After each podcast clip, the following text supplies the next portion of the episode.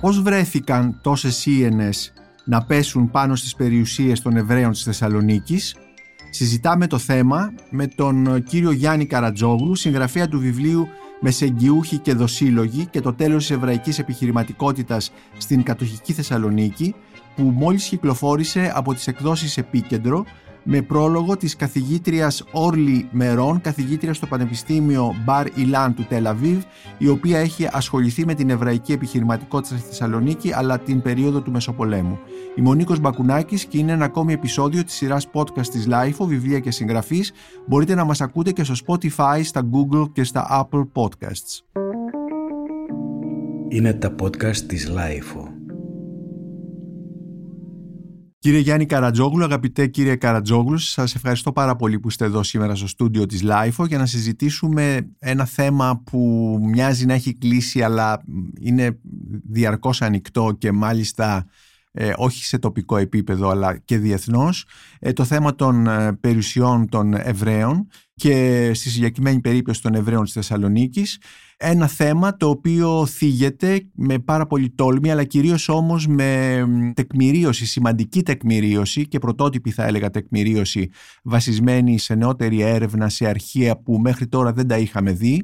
Το θέμα λοιπόν της τύχης όπως είπαμε των εβραϊκών περιουσιών και της εβραϊκής επιχειρηματικότητας μέσα από το βιβλίο σας «Μεσεγγιούχοι και δοσύλλογοι και το τέλος της εβραϊκής επιχειρηματικότητας στην κατοχική Θεσσαλονίκη».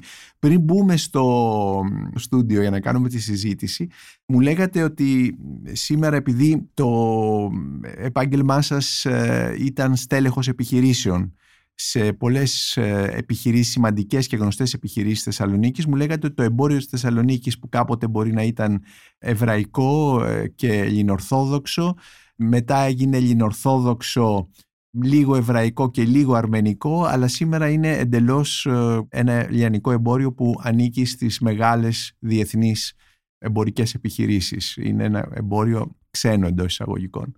Σας ευχαριστώ λοιπόν που είστε εδώ. Καταρχήν εγώ σας ευχαριστώ που με καλέσατε για να μιλήσουμε για ένα θέμα το οποίο θα σας διορθώσω αν μου επιτρέπετε. Ναι παρακαλώ. Πρώτη φορά τίθεται σε αυτή την έκταση στη κοινότητα των ιστορικών. Δηλαδή, ως τώρα ξέραμε περίπου τι έγινε.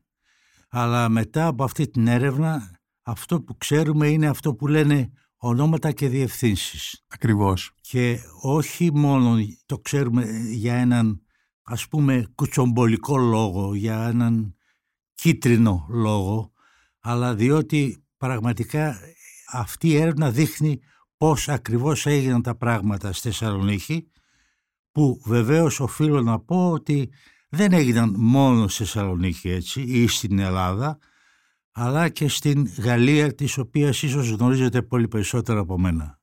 Ναι, και στη Γαλλία, η οποία βέβαια οι Γάλλοι έχουν όλη αυτή την καταπληκτική ικανότητα να θεωρούν ότι στη δική τους χώρα υπήρχε ε, φοβερή αντίσταση, δεν υπήρχε δοσυλλογισμός, όλα αυτά τα πράγματα. Ναι, ναι, ναι, ναι, Αλλά αυτό έχει σχέση ίσως με μια, αν θέλετε, εθνική ικανότητα πώς να κρύβεις αυτά που δεν σε συμφέρουν, τέλος πάντων. Μιας που αναφερθήκατε στην πρωτοτυπία και στην έκταση της έρευνάς σας, ποιες ήταν οι πηγές σας για το βιβλίο Μεσεγγιούχοι και Δοσύλλογοι. Θα σας εξηγήσω λίγο πώς ξεκίνησε. Πριν από αυτό το βιβλίο και πριν από την διδακτορική διατριβή στην οποία βασίζεται αυτό το βιβλίο. Ναι, που κάνατε στη Σχολή Πολιτικών Επιστημών του Πανεπιστημίου της Θεσσαλονίκης, του ναι, Αριστοτελείου. Με, με επιβλέποντα τον Γιώργο Μαργαρίτη. Το γνωστό ιστορικό, Πριν ναι. από αυτό είχα ασχοληθεί για δύο χρόνια περίπου με το αρχείο του Εμπορικού και Βιομηχανικού Επιμελητηρίου και είχα γράψει έναν ε, μεγάλο τόμο, πάλι 700 σελίδων, για τα 100 χρόνια της ε, ζωής και ύπαρξης του ελληνοποιημένου εμποροβιομηχανικού επιμελητηρίου. Μέσα λοιπόν στα αρχεία αυτά διέκρινα πάρα πολλά από αυτά τα οποία γράφω μέσα στο βιβλίο. Δηλαδή επιχειρήσεις οι οποίες εν μία νυχτή διεγράφησαν κατόπιν εντολής των Γερμανών από το επιμελητήριο το 1943, επιχειρήσεις οι οποίες έκαναν αίτηση να επανειδρυθούν, πολύ λίγες βέβαια, το 1945, την αμφιθυμία του επιμελητηρίου σχετικά με την επανεγραφή τους ή όχι και όλα αυτά. Όλα αυτά λοιπόν μου κίνησαν την περιέργεια να δω τι υπάρχει πίσω από όλα αυτά και παράλληλα με όλα αυτά.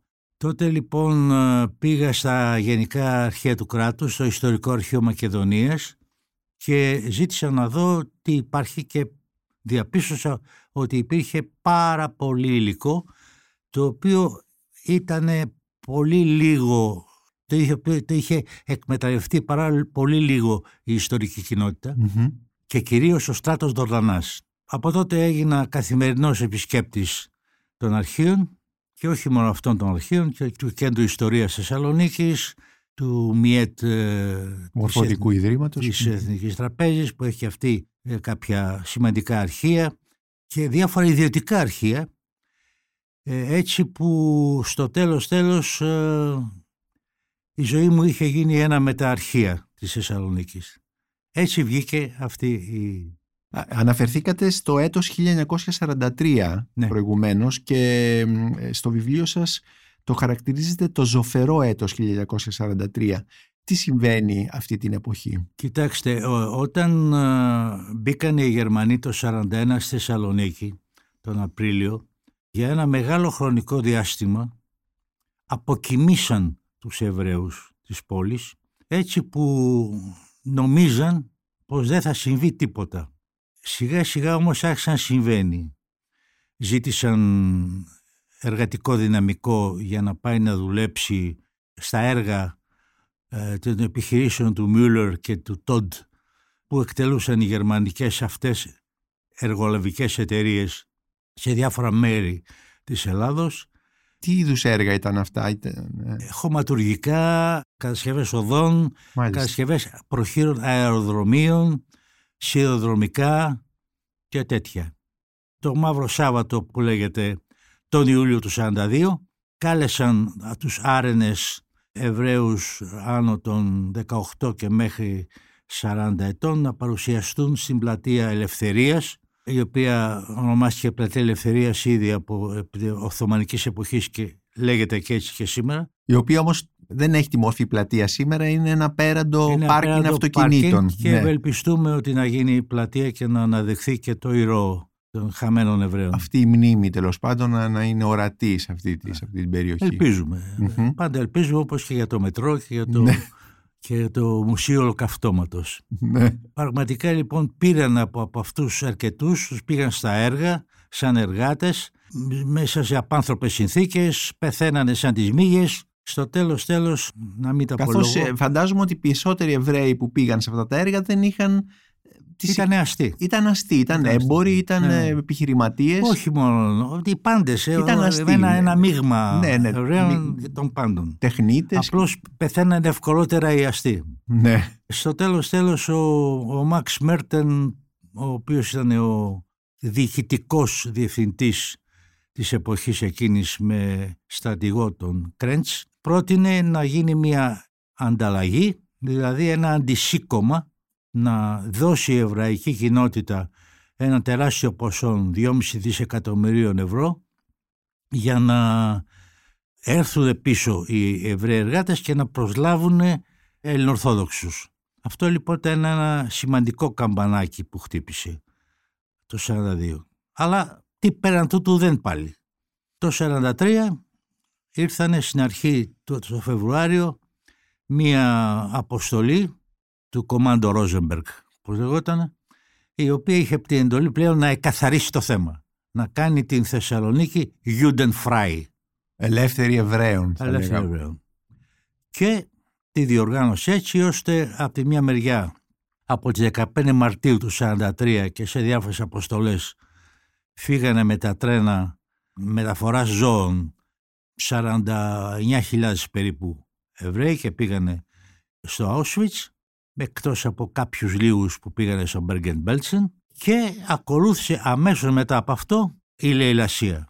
Η λαιλασία των ε, περιουσιών και των σπιτιών και... Η λαιλασία των πάντων. πάντων. Η πρώτη λαιλασία έγινε στην περιοχή της Νεάπολης από Έλληνο-Ορθόδοξους φυσικά, κατοίκους της περιοχής, μόλις είδαν ότι αδειάσαν τα σπίτια των εκεί Εβραίων. Επενέβη η χωροφυλακή, έβαλε με τα όπλα της, αλλά αυτοί δεν καταλάβαιναν τίποτα.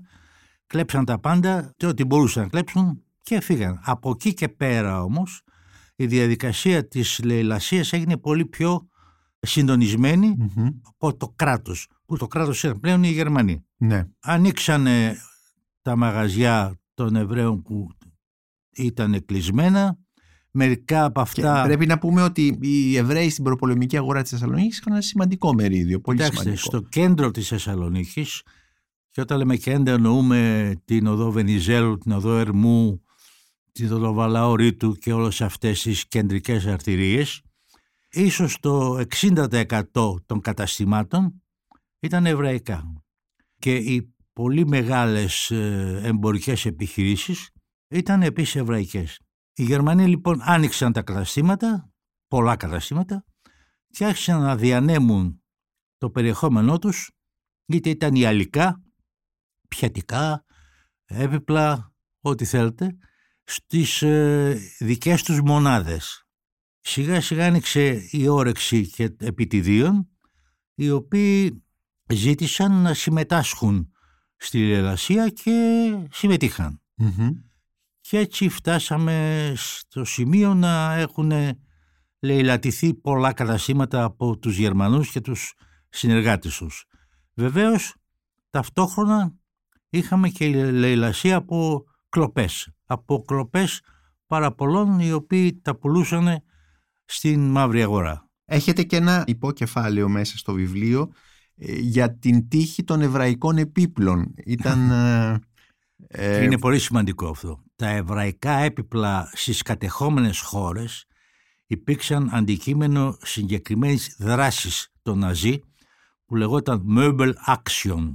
Δράση επίπλων. Ε, επιχείρηση έπιπλα επιχείρηση θα λέγαμε. Έπιπλα. Ναι, ναι, ναι, συγγνώμη. ναι. Και όταν λέω σε διάφορες κατεχόμενες χώρες εντυπωσιακό είναι ότι και στην Ελλάδα και στην Γαλλία και στο Βέλγιο τα καλά έπιπλα των Εβραίων κατοίκων μεταφέρθηκαν όλα αυτά στη Γερμανία.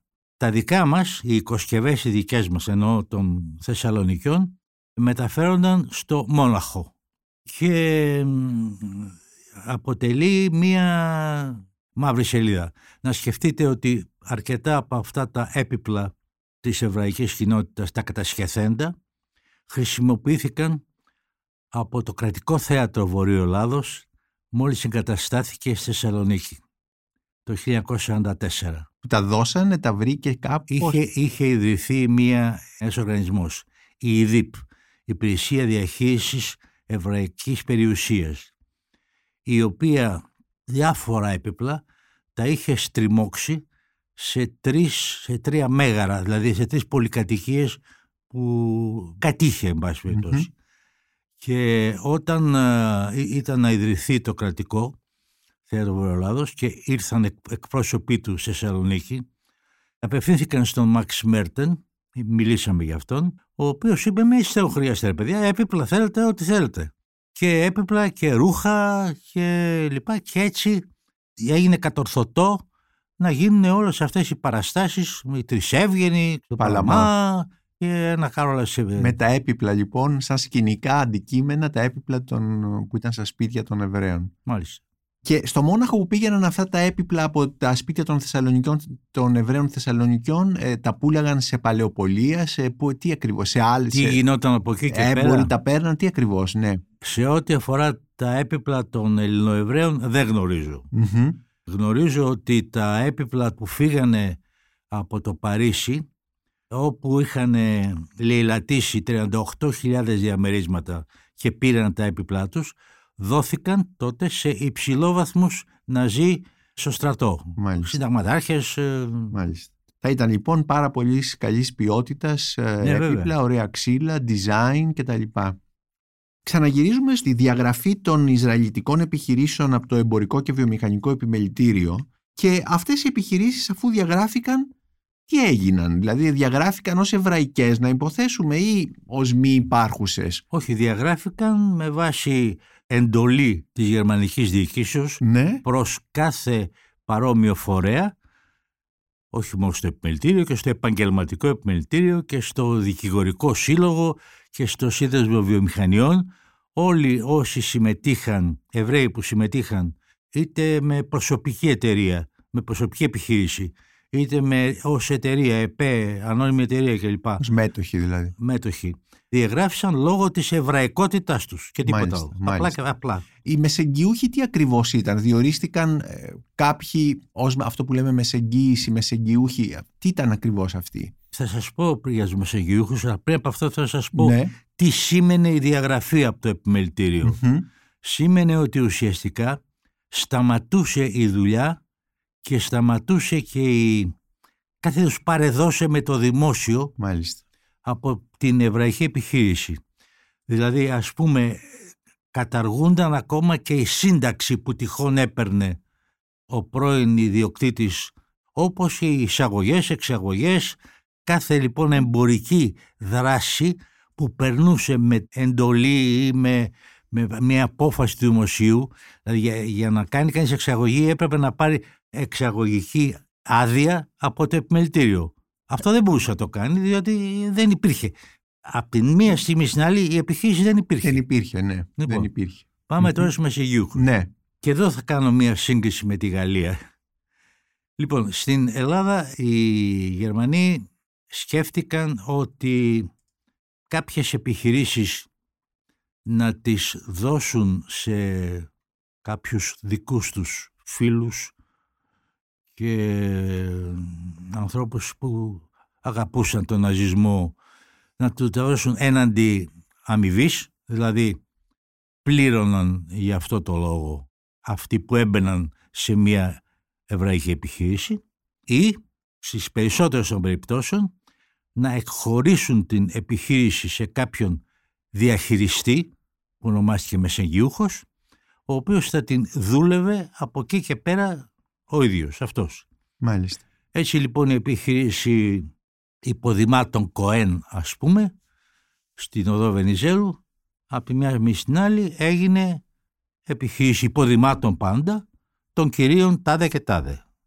Αυτοί ήταν οι μεσεγγιούχοι που πήραν υπό μεσεγγύηση. Αυτοί όφελαν να δουλεύουν θεωρητικά για λογαριασμό της επιχείρησης. Για να διατηρηθεί δηλαδή η επιχείρηση. Ναι, να διαχειρίζουν Μμ. επιχείρηση. Να πληρώνουν τους φόρους που τυχόν χρωστούσε ο επιχειρηματίας, να εισπράττουν τυχόν χρέη που υπήρχαν τρίτη προς τον απελθόντα Εβραίο επιχειρηματία και να αποδίδουν λογαριασμό κάθε τόσο για τη διαχείρισή τους. Φυσικά το τελευταίο δεν έγινε ποτέ. Αυτή ήταν η δουλειά τους. Βρέθηκαν πολλοί τέτοιοι πρόθυμοι μεσεγγιούχοι να αναλάβουν τις εβραϊκές επιχειρήσεις στη Θεσσαλονίκη. Ε, γύρω στις 2.600. Τεράστιος αριθμός. Μεγάλος αριθμός. Δηλαδή σαν να περιμένανε 2.600 άνθρωποι να, να βουτήξουν εντός εισαγωγικών, συγγνώμη για το ρήμα, τις επιχειρήσεις των Εβραίων. Κοιτάξτε, το σημαντικό ή το περίεργο ή το... είναι ότι οι περισσότεροι από αυτούς δεν ήταν Θεσσαλονικής. Μμμ. Ήταν ένα μέρος Θεσσαλονικής, υπολογίζω γύρω στο 16% Ναι. και οι δε υπόλοιποι ήταν από παντού αλλού. Δηλαδή, προέρχονταν από την βουλγαροκρατούμενη Ανατολική Μακεδονία και Θράκη και ήταν πρόσφυγες από την Θράκη, την Ανατολική Θράκη, τη Μικρά Ασία, την Κωνσταντινούπολη, την Άγκυρα, από όπου μπορείτε να φανταστείτε. Αυτή ήταν η Έλληνες Ανθρω- πρόσφυγες δηλαδή. ανθρωπογεωγραφία Μάλιστα. των Μεσογειούχων. Μάλιστα. Και αυτοί οι μεσογειούχοι μετά τον πόλεμο εξακολουθούσαν να έχουν αυτές τις εταιρείες. σε ένα κάποιο ποσοστό, πολύ μικρό, οι Εβραίοι επιχειρηματίες επέστρεψαν. Κάποιοι. Αυτοί που επέστρεψαν, οι περισσότεροι ήταν αυτοί που κρύφτηκαν στην Αθήνα ή σε κάποιο χωριό ή ήταν, είχαν ανέβει στο βουνό, Το βουνό. αντάρτες και λίγοι που σώθηκαν από το Auschwitz. Συνολικά δηλαδή από την εβραϊκή κοινότητα εμφανίστηκαν στο τέλος 45 και λέω στο τέλος γιατί αυτά εμφανίζονταν σταδιακά. Μμμ. Οι πρώτοι που εμφανίστηκαν το Δεκέμβριο του 1944 ήταν οι αντάρτες που κατέβηκαν. Μετά ε, όσοι ήρθαν από Αθήνα κλπ. κλπ. Και όσοι ήρθαν από το Auschwitz ήρθαν στη Θεσσαλονίκη τον Μάιο, Ιούνιο, Ιούλιο κλπ. Λοιπόν, 45. το 45. Συνολικά λοιπόν ήταν 1950 αυτοί οι διασωθέντες. Κάποιοι από αυτούς προσπάθησαν να πάρουν πίσω τις επιχειρήσεις τους, το μαγαζί τουλάχιστον που είχαν. Τώρα για το περιεχόμενό τους άστα να πάνε. Ναι. Ε, το ακίνητο δηλαδή. Ε; Θα πάρουν πίσω το, ακίνητο. Το, μαγαζί. Ναι, ναι, ναι, αυτό ναι, που ήταν η ψυχή τους, η ζωή τους. Ναι, ναι, ναι. Οι περισσότεροι τα κατάφεραν μετά από 4, 5, 6 χρόνια. Δηλαδή γύρω στο 50, το 51. Το μεγάλο πρόβλημα που δημιουργήθηκε ήταν με τους επιτρόπους. Δηλαδή, ο Αποθανόν είχε απογόνους, οι οποίοι ενδεχομένως διασώθηκαν.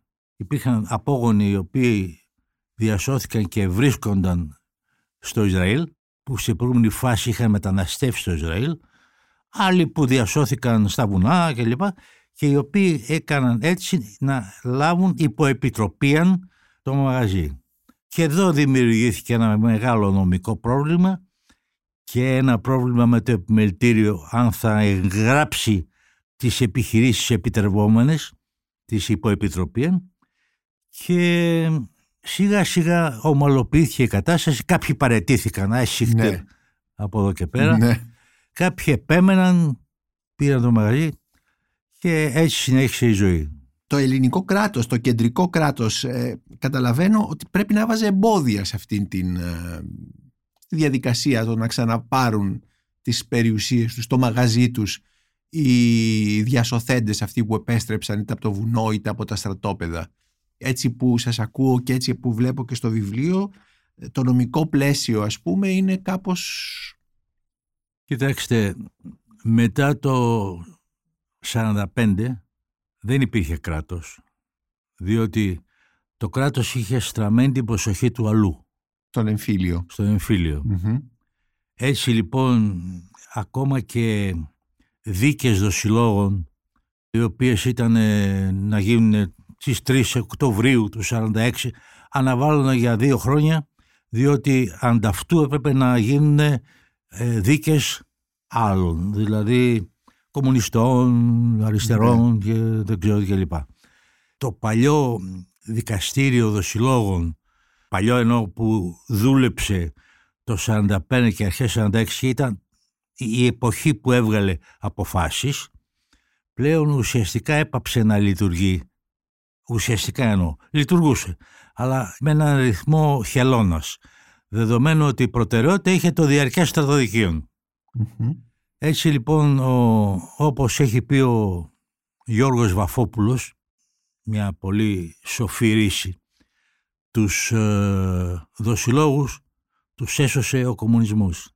Ναι, λοιπόν, αυτό. αυτή ήταν η κατάσταση. Ε, αναφερθήκαμε στα έπιπλα, αλλά στη Θεσσαλονίκη είχαμε επίσης και κατεδάφιση ολόκληρων συνοικισμών, Ισραηλιτικών ε, εβραϊκών συνοικισμών, έτσι δεν είναι; Ήταν τρεις οι μεγάλοι συνοικισμοί 151, ο 6, υπαριθμόν 6 και της Καλαμαριάς.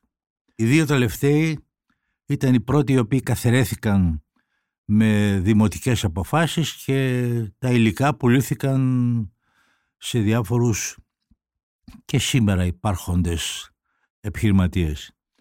Το 151 ήταν πολύ μεγάλος οικισμός. Είναι ένας οικισμός που βρίσκεται λίγο παρακάτω από το σημερινό γήπεδο του ΠΑΟΚ. Μάλιστα. Καταλαβαίνετε ότι βρίσκεται σχεδόν, όχι στο κέντρο, αλλά μία σκάλα πριν από το κέντρο της Θεσσαλονίκης. Ήταν ένας οικισμός που κατοικούσαν πάρα πολλοί άνθρωποι, έζησαν πολύ λίγοι και μάλιστα μέσα στο συνοικισμό αυτόν ανεκαλύφθη σε εισαγωγικά ο Βιτάλ Χασόν, ο εγκληματίας Εβραίος που υποδέχονταν τους Εβραίους και τους έβαζε στα τρένα και ο οποίος ε, καταδικάστηκε σε θάνατο και θανατώθηκε και πάλι ο γενικισμός αυτός υπέστη την ίδια μοίρα όπως με τον υπολείπο δηλαδή καταδαφίστηκε και τα υλικά τους πωλήθηκαν πολλούνται υλικά εις τιμήν ευκαιρίας όπως λέμε. Μάλιστα. Ας έρθουμε τώρα στο θέμα των δοσιλόγων. Είπατε ότι σε αντίθεση με, άλλα, με άλλες προηγούμενες ε, έρευνες και τα λοιπά, εσείς στο δικό σας βιβλίο Τα λέτε όλα με όνομα και διεύθυνση. Ήθελα να ρωτήσω γιατί... Όχι, όχι, συγγνώμη, αναφερόμουν στους μεσεγγιούχους γι' αυτό. Α, στους μεσεγγιούχους, ωραία. Αλλά και πάλι όμως ε, μπορούμε να καταλάβουμε αρκετά πράγματα. Είναι μεγάλος αριθμός των δεσιλόγων στη Θεσσαλονίκη. Κοιτάξτε, εδώ έχουμε μία ε, πρόβλημα.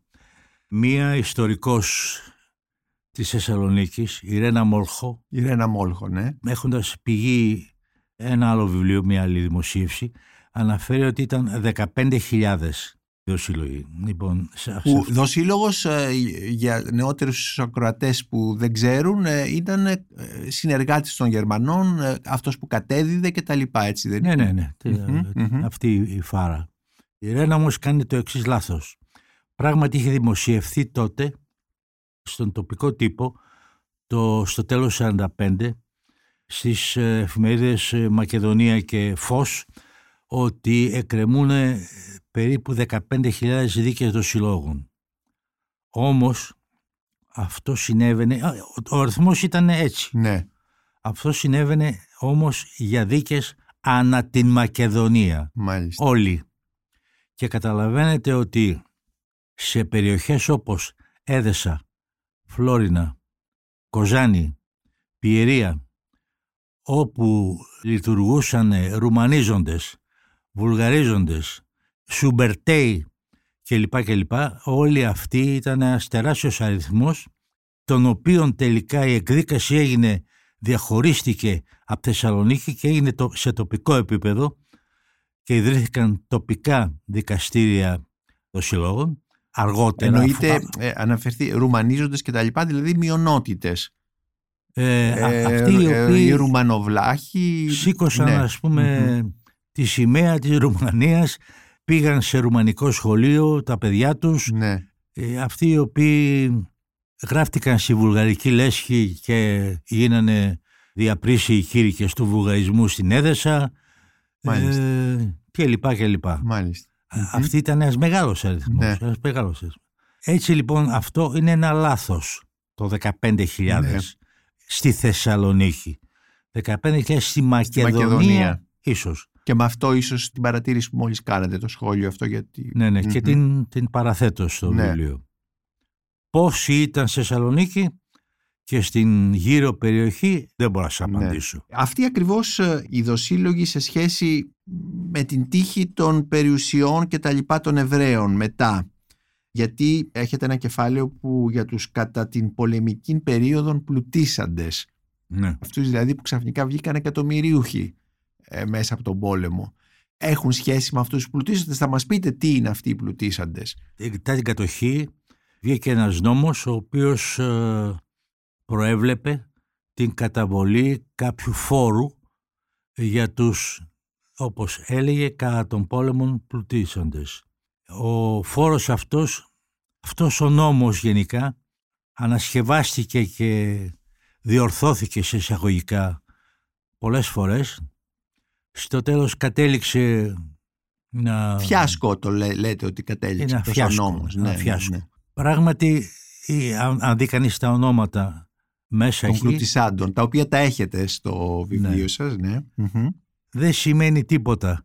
Λείπουν πολύ και είναι παρόντες ε, επίσης λίγοι.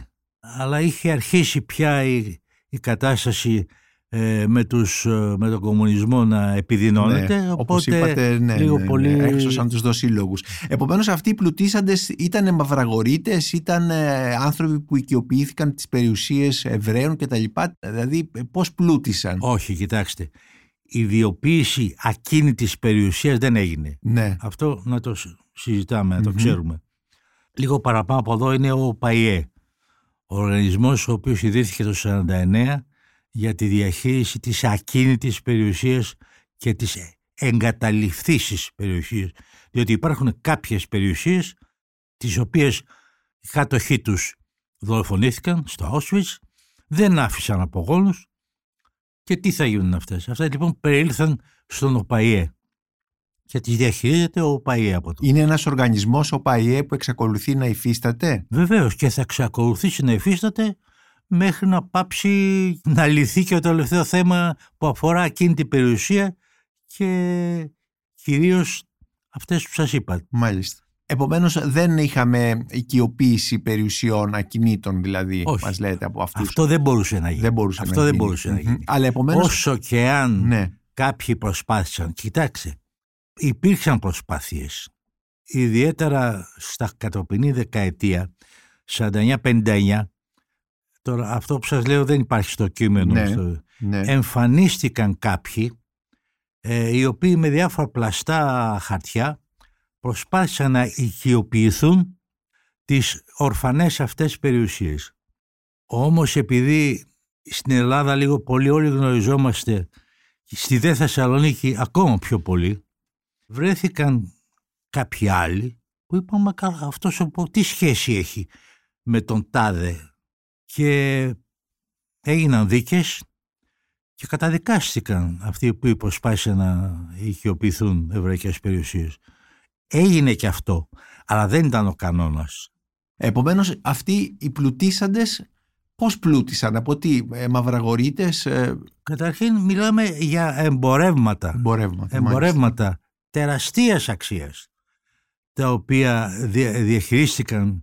Υπήρχαν πολλοί οι οποίοι από, τους, ε, από αυτούς οι οποίοι ήταν διαχειριστές, δηλαδή μεσαγιούχοι, οι οποίοι παίρνανε ένα μαγαζί με το εμπόρευμα, κατεγράφεται το εμπόρευμα ότι ήταν αυτό και αυτό και αυτό, είχε τέσσερα μπουκάλια, έξι και ακολούθως το πουλούσαν κο- κοψοχρονιά το εμπόρευμα και πουλούσαν τον αέρα του μαγαζιού σε κάποιον άλλον, ο οποίος άλλος δεν ήξερε τίποτα.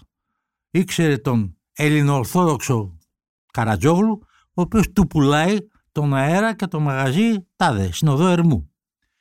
Αυτός πιθανόν μετά από δύο χρόνια το πουλούσε σε κάποιον άλλον. Αέρα με αέρα. Αλλά η πρώτη πώληση, δηλαδή του περιεχομένου, που έγινε με μπυρ, μπυρ παρά. Και ο αέρας και τα λοιπά ήταν πλούτος οικονομικά.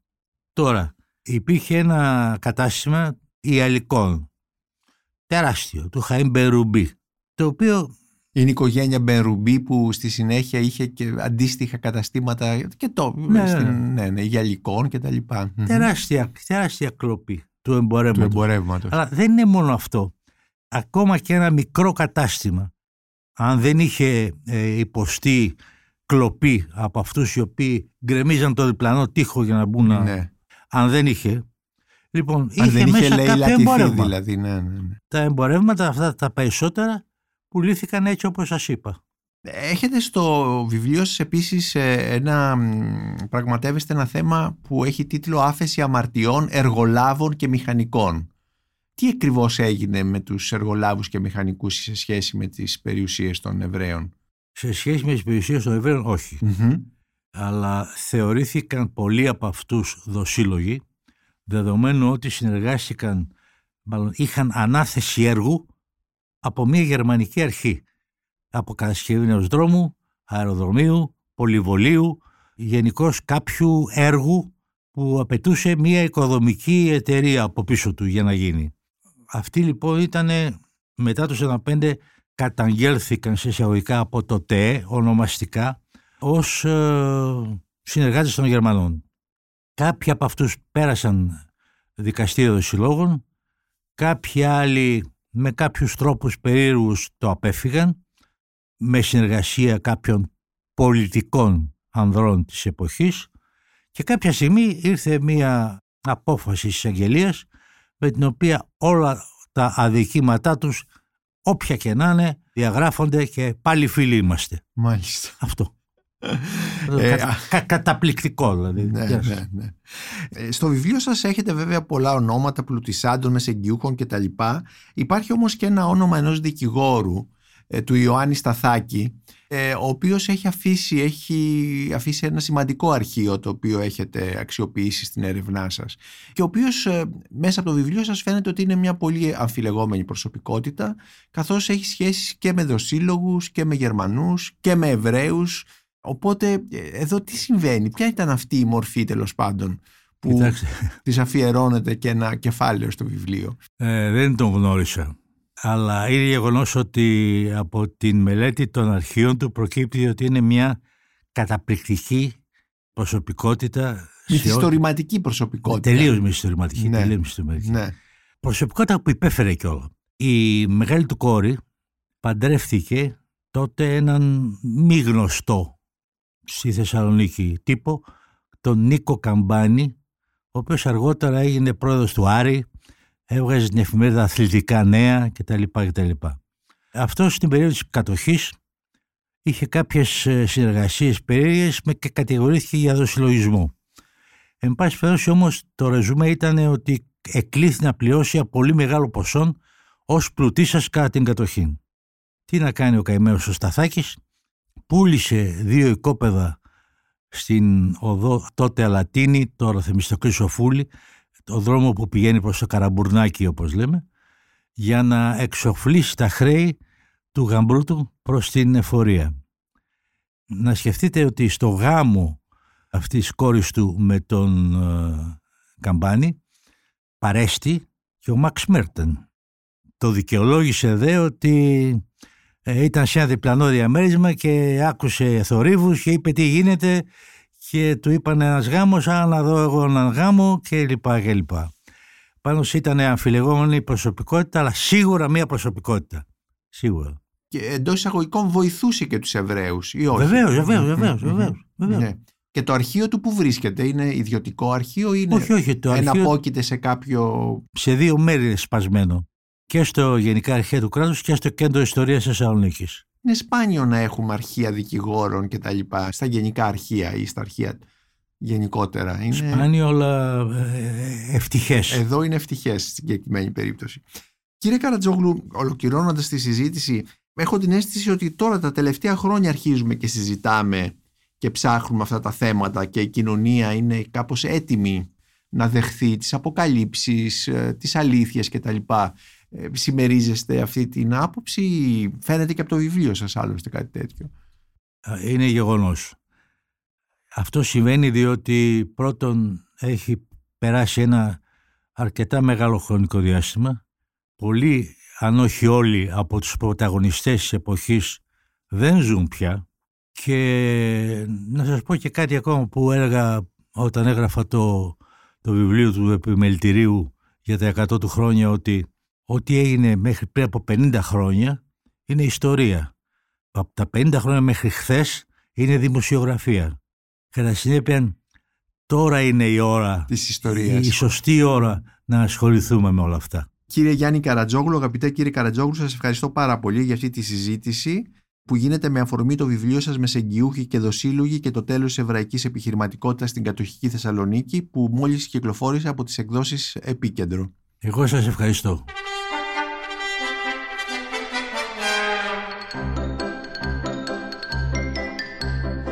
Είμαι ο Νίκος Μπακουνάκης και ήταν ένα ακόμη επεισόδιο της σειράς podcast της LIFO, βιβλία και συγγραφής. Μπορείτε να μας ακούτε και στο Spotify, στα Google και στα Apple Podcasts. Είναι τα podcast της Lifeo.